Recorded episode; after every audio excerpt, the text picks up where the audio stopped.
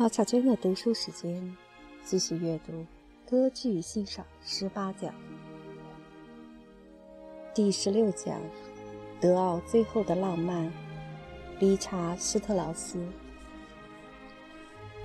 说：“理查施特劳斯是德奥最后的浪漫，一点儿也不夸张。他本人就是这么认为的。临终的时候，他承认音乐在瓦格纳那里。”已经达到了顶峰，而自己只不过是个落伍的家伙。然而，他对自己的盖棺论定似乎又有过谦的嫌疑。他生前的荣誉和名声就已经达到了顶峰，堪称罗西尼以后最成功的、活着的时候能享有盛名的歌剧作曲家之一。即便在今天，其作品《莎乐美》《玫瑰骑士》。艾莱克特拉和阿拉贝拉也依然在全世界被经常搬上舞台，受到人们的广泛喜爱。理查斯特劳斯沿着瓦格纳开辟的道路，对歌剧的发展是他一生的功绩，而他和纳粹的关系则一直是乐迷关注的一个焦点。他的歌剧究竟有何魅力？他的一生？又有什么值得关注的重大时刻？一、艺术创作的道路。理查斯特劳斯，一八六四年六月十一日出生于慕尼黑。一个月零几天前的一八六四年五月四日，瓦格纳被邀请到慕尼黑觐见国王罗德维希二世。从而确立了他后半生的艺术创作的坚强后盾。可以想象，生长在这样的环境下，施特劳斯不仅对瓦格纳崇拜备至，而且艺术上也受其影响很深。理查·施特劳斯的父亲名叫弗朗茨·施特劳斯，是慕尼黑宫廷乐队圆号演奏员。据传，这位老施特劳斯先生和汉斯·冯·彪罗关系不佳，但后来彪罗还是爱才，对小理查·施特劳斯有提携之恩，委约他进行创作。理查·施特劳斯四岁开始学习钢琴，六岁开始学习作曲，是一个少年天才。他的早期创作循规蹈矩。以室内乐和交响音乐为主，并无涉猎歌剧。交响诗的创作也是浪漫主义的典型特征。李斯特、布廖兹的交响诗色彩绚丽，对年轻的理查斯特劳斯影响深远。唐璜、唐吉诃德、死与变形、英雄生涯以及家庭交响曲。都是交响音乐的名篇，而他对交响音乐的熟练运用，对后来他宏大的歌剧创作无疑是基本功底。理查斯特劳斯作为一名年轻的指挥家，声名鹊起，无疑汉斯·冯·彪罗对他影响很深，后者也提携他担任慕尼黑歌剧院的第三指挥。乃至后来成为巴洛伊特魏玛歌剧院的助理指挥。也正是在这些歌剧院，理查斯特劳斯了解了歌剧这门艺术形式，接触到了庞大的歌剧曲目。俗话说：“熟读唐诗三百首，不会作诗也会吟。”或许理查斯特劳斯将来创作歌剧的计划已经在此展开。在歌剧院浸泡了将近十年。1894年，三十岁的理查斯特劳斯正当风华正茂，同女高音歌唱家宝琳德·安娜成婚，夫妻琴瑟和谐。施特劳斯甚至以钢琴伴奏的身份陪夫人到处开独唱音乐会，实在是乐坛佳话。虽然19世纪90年代的时候，理查斯特劳斯已经创作过他的歌剧处女作，但显然并不成功。别忘了，他的偶像的最初几部歌剧也不成功。联想到今天的中国作曲家们，是不是评论界、观众和剧院也能更加宽容，允许他们不成功呢？一九零零年后，理查·斯特劳斯开始全身心投身于歌剧的创作。短短几年间，《莎乐美》、《阿拉克特拉》均得以上演。相继问世的这两部歌剧有一个共同点。就是对文学题材的处理被当时的人们认为有伤风化。当时风靡于欧洲的所谓世纪末情绪，在知识分子心目中有着非常重要的意义，在各种艺术中也有强烈表现。极端复杂、矛盾的思想感情导致了充满疯狂、颓废的思想内容。理查·斯特劳斯创作的歌剧技艺精湛，里面美妙的音乐形象是许多歌唱家的最爱。音乐手段在理查·斯特劳斯，是他表现文学故事的画笔，也是他表达抽象事物的语言。但《玫瑰骑士》又回到纯净的古朴风格上，柏辽兹的固定乐思和瓦格纳的所谓主导动机。是理查·施特劳斯的导师，甚至德彪西在《佩利亚斯与梅丽桑德》中的管弦乐写法，也被理查·斯特劳斯所借鉴。虽然开始的时候他无法理解德彪西，但后来他采用的象征性主题和变奏手法，不能说没有德彪西的痕迹。他的对位技法达到了出神入化的境界。所有作品都很复杂，声部相互交织。评论家批评他的音乐时，音符的纺织是为纺织而纺织。在理查·施特劳斯之后，德国歌剧进入了变革期。纵然还有汉斯·普菲斯纳的《普拉斯特里纳》等歌剧。但历史老人已经将权杖交给了勋伯格、贝尔格和库特威尔。二、艺术和政治的交集。理查·施特劳斯和纳粹的关系则一直是乐迷关注的一个焦点。其实，不仅仅是理查·施特劳斯，许多当时德国第一流的艺术家都在这个问题上有他们的难言之隐。一批伟大的音乐家离开了德国，包括作曲家，也包括指挥家。但同样也有伟大的艺术家留在了德国，比如福特文格勒，再比如我们的理查斯特劳斯。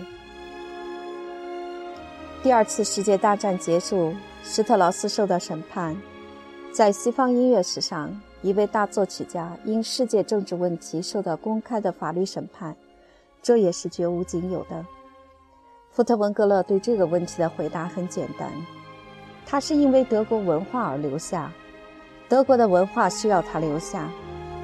我们也需要注意到一个数据：当时的情况是，德国有五十六家歌剧院，美国仅仅有两家。作为一位伟大的歌剧指挥家、作曲家，在美国更多的是具有象征意义。而缺少德国的实际工作机会和事业的成就感，而政治和艺术的界限在单纯的艺术家眼睛中，并没有那么分明。理查·施特劳斯很早就是德国乐坛的领袖级人物和标志性的人物。1901至1909年，他出任德国音协主席。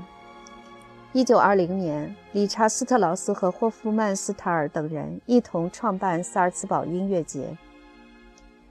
所以很自然，当纳粹上台后，如果希特勒想要在艺术界发挥影响力，那么理查·斯特劳斯就是必须取得的制高点。一九三三年十一月十五日，纳粹在宣传部的下面设置了一个官方机构。帝国音乐局，戈贝尔根据希特勒的指示，任命理查·斯特劳斯为音乐局局长。伟大的指挥家福特文格勒为音乐总指挥。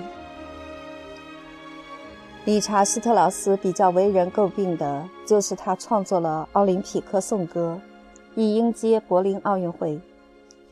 希特勒显然对这个行动非常满意，但作为一名艺术家，在二十世纪初期，他真的具有二十一世纪的我们的政治观吗？哪怕是第二次世界大战后政治正确的政治观，他恐怕也不可能未卜先知。实际情况是，第一次世界大战前后，欧洲民族主义到达了最顶峰。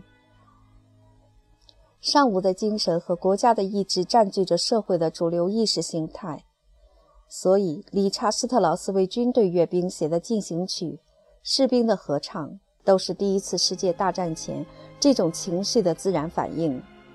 在当时的人眼里，这就是爱国主义。关于理查斯特劳斯，托斯卡尼尼有句名言：“在作曲家施特劳斯面前，我要脱帽；在作为一个人的施特劳斯面前，我要重新把帽子戴上。”事情是有来有的。一九三三年六月，托斯卡尼尼抗议纳粹大肆迫害犹太音乐家，公开拒绝担任拜洛伊特音乐节指挥。某种程度上代表了西方的正义，但是德国方面派谁接替这年的巴洛伊特指挥呢？答案是理查施特劳斯。这使世界乐坛大为震惊，因为人们认为这是理查施特劳斯支持希特勒的行动。理查施特劳斯被推到了风口浪尖，犹太人音乐家普遍和他决裂，但是。理查施特劳斯真的无条件效忠于希特勒吗？愿意当纳粹德国的背书吗？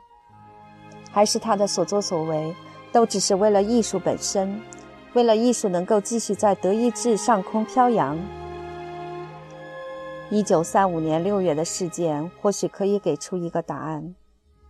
理查施特劳斯新创作的歌剧《沉默的女人》即将上演。犹太作家茨威格后来亡命巴西并自杀，写出剧本的原型。施特劳斯是茨威格的好朋友。演出前，他突然想到要看看海报清样。当他看到上面删除了茨威格的名字，他立即拿起笔加上了茨威格的名字。理查施特劳斯宣称，除非贴出去的海报重新把茨威格的名字加上，否则他不会参加首演。希特勒召见施特劳斯，破例允许歌剧上演，但报复是从此以后全德国禁止上演歌剧《沉默的女人》。而理查斯特劳斯因为对艺术的忠诚惹恼了独裁者，他的官位也丢了。这不禁让人想起福特文格勒这位大指挥家，也同样因为保护自己乐队里的犹太裔演奏员和别的犹太裔朋友。同当局发生过不少矛盾，甚至最后被当局雪藏，乃至扶植赫尔伯特·冯·卡拉扬来对付他。但就如卡拉扬自己解释自己曾经是纳粹党的党员一样，在那个特殊的年代，为了能从事艺术行业，不得不成为政治的一员，这也是艺术的悲哀。第二次世界大战后，年迈的理查斯特劳斯被送到瑞士审查，因为他曾经一度是纳粹德国的高级文化官员。后来在慕尼黑特别法庭受到审判。祖国已成了一片废墟，他自己的精神世界也已经坍塌。他的前半生可谓春风得意马蹄疾，享尽了功成名就的荣华富贵。然而，风烛残年的理查斯特劳斯只能选择了淡泊与孤寂，与妻子安娜隐居于别墅，进行创作和修订作品的工作。年轻的索尔蒂曾经造访过理查斯特劳斯，得到不少指点，从他那里继承下歌剧的血脉。然而，过去叱咤风云的理查斯特劳斯已经不在了。今天已经没有人记得他和政治的瓜葛，当年希特勒政权里大大小小的文化官僚，也大多只属于档案馆。唯一的例外是以色列，这个国家还没有原谅理查斯特劳斯，他的作品至今仍然不被以色列欢迎，只因他曾经和纳粹走的那般近。三，理查斯特劳斯和文学。《玫瑰骑士》是理查斯特劳斯和霍夫曼施塔尔最为成功的合作。漫长的岁月里，他们多次为歌剧史留下了文学和音乐结合的瑰宝。许多大作曲家莫不遗憾剧本的过于薄弱。如果读者还记得创作《魔弹射手》的那位微博的话，恐怕会替微博大大羡慕理查斯特劳斯。应该说，在歌剧史上，作曲家和脚本作家达成密切关系、结为黄金搭档的案例并不是很多。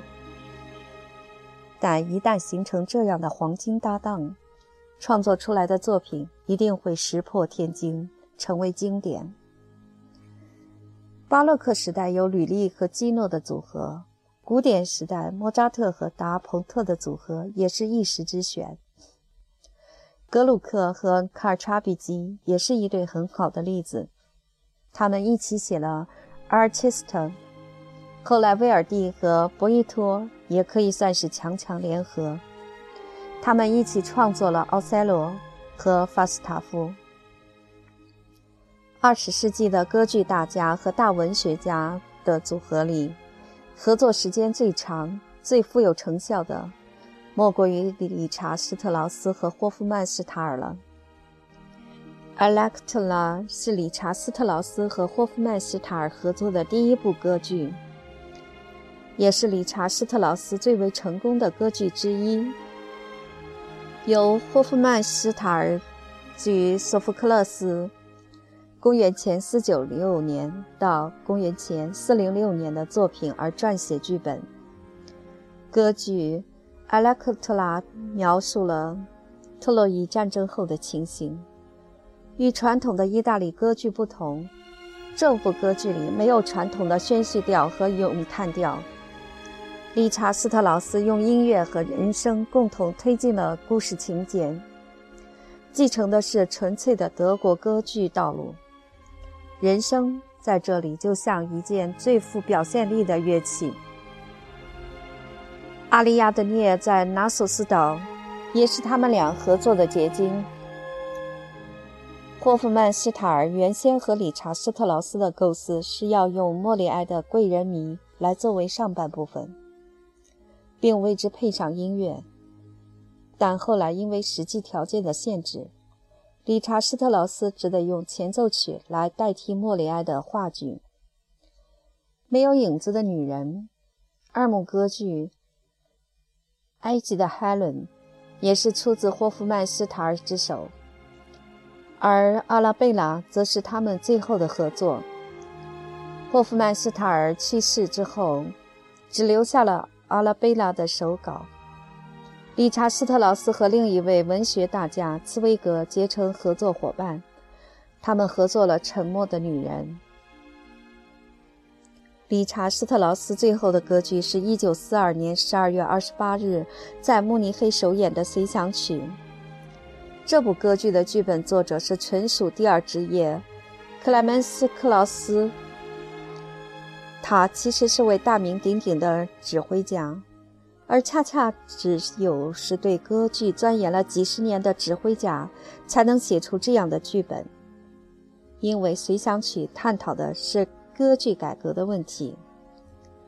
故事设定在了格鲁克在法国进行歌剧改革的时刻。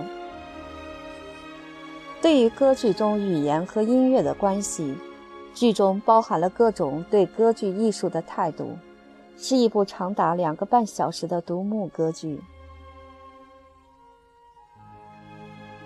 四，《玫瑰骑士》。《玫瑰骑士》不仅是对理查斯特劳斯本人最成功、最受欢迎的歌剧，还是二十世纪所有德国歌剧中上演频率最高的歌剧。这部歌剧1911年在德累斯顿首演，剧本作家是大名鼎鼎的霍夫曼斯塔尔。后来，理查·斯特劳斯还和他多次合作，包括《阿里亚德涅在纳索斯岛》、《没有影子的女人》、《埃及的海伦》和《阿拉贝拉》。《玫瑰骑士》为什么这么著名，这么受到喜爱呢？最重要的原因，无疑是这部歌剧的音乐美妙之极。《玫瑰骑士》大量采用了圆舞曲的节奏，其中第二幕结尾时的圆舞曲，甚至经常被拿出来单独在音乐会上进行演奏。其次，剧本的高度艺术性也保证了这部歌剧让人百看不厌、百听不厌。霍夫曼施塔尔的剧本非常优雅。与歌剧的题材、剧中的人物的行为举止非常贴切，情节的发展扣人心弦。故事和瓦格纳《纽伦堡的工匠歌手》一样，拥有让人感动和沉醉的角色。除了圆舞曲以外，理查斯特劳斯创作的歌剧音乐也堪称瓦格纳以来浪漫派的顶峰。管弦乐总谱要求一共一百一十二件乐器。规模相当庞大，以至于理查斯特劳斯担心他的乐曲中的管弦乐队声音会压过歌手，还曾表示过有些段落可以削减弦乐器的数量，以便让歌手的声音能传出来。玫瑰骑士故事发生的时间，或许也是后来人们喜爱它的理由之一。奥地利女皇玛丽·特蕾西统治的时代是奥地利和维也纳最强盛时期，也是奥地利在欧洲最受尊重的时代。后来的人们无不心驰神往，描写这段时期发生的爱情故事，无不让观众产生一种对逝去的美好时光的追随和怀旧。那么，这部歌剧讲的是什么呢？一开始。元帅夫人的卧室中，音乐上的暗示十分明显。缠绵的情爱所指的正是元帅夫人。她趁丈夫外出打猎不在家，跟年轻贵族奥克塔维安偷偷在卧室幽会。而据说，柏林歌剧院在二十世纪初被禁止露出身体的赤裸部分，因为有伤风化。元帅夫人的表兄突然到来。元帅夫人情急之下，把情人奥克塔维安推进旁边的屋子换装。稍加化妆后，奥克塔维安就变成一个娇美的侍女出来了。表兄对男扮女装的奥克塔维安大生好感，频频调情，早就忘了自己此行的目的是请求元帅夫人为自己寻求一名玫瑰骑士。向未婚妻苏菲赠送传达婚约的银玫瑰。奥克塔维安充当了这个传递爱的信使，以玫瑰骑士之名跑到了苏菲家里，却和苏菲一见钟情，两颗灼热的心紧紧相依。苏菲爱上了为奥克斯男爵跑腿的奥克塔维安，而奥克塔维安也深爱上了苏菲。粗鲁的男爵让苏菲感到厌恶，而英俊的奥克塔维安的出现，更让错综复杂的爱情关系有了明确的选择。那么剩下来的就是如何发展并解决这个矛盾呢？理查斯特劳斯安排了大量配角，他们热热闹闹的用阴谋诡计和插科打诨发展了戏剧。最后，倒霉的男爵灰溜溜的离开。元帅夫人将年轻英俊的情人奥克塔维安送到了青春少女苏菲的手中。他无疑才是这个剧中最重量级的人物。他自知年华已逝，已经不复当年妙龄，在面对自己年轻英俊的情郎奥克塔维安的时候，宁愿牺牲自己的情感，而成全他和苏菲的爱情。这点和瓦格纳在。纽伦堡的工匠歌手之中，让年老的汉斯·萨克斯成全美丽的艾娃和年轻骑士的爱情有异曲同工之妙。五，莎乐美。如果说历史上文化艺术领域最著名的女人形象，那么康门、莎乐美无疑都是有力的竞争者。这个圣经故事几百年里撩拨了无数艺术家的心灵，从19世纪大画家古斯塔夫·莫罗到我国的徐悲鸿，都被莎乐美的故事所吸引，用画笔为莎乐美勾勒出模样。文学领域里，王尔德受到古斯塔夫·莫罗的启示，写的话剧《莎乐美》闻名遐迩，更进一步激发了歌剧大师理查·斯特劳斯创作出歌剧《莎乐美》。《莎乐美》的题材在当代更是被不断注入思考。我国戏剧导演田庆兴执导的大型话剧《狂飙》中，就有一段戏中戏《莎乐美》。可谓是中国当代艺术家理解的莎乐美。澳大利亚也有悉尼舞蹈团编排出舞剧《莎乐美》。西班牙著名电影大师卡洛斯·绍拉拍摄的歌舞剧电影《莎乐美》，无疑是电影领域对这个题材的再创作。西班牙阿伊达·戈麦斯舞蹈团演出的弗拉明戈舞剧版本的《莎乐美》，则可以称作是最火辣辣的《莎乐美》。在我国这样一个传统儒家道德感十分强烈的国度，今天谈论莎乐美的题材，或许还有一些禁忌。我国著名画家徐悲鸿早期创作的粉画《莎乐美》，就曾在展出的时候被指责为淫荡。但同时，我们也要注意到，正是中华人民共和国国歌的词作者田汉先生。最早将话剧《莎乐美》翻译为中文，这在当时是有着进步意义的。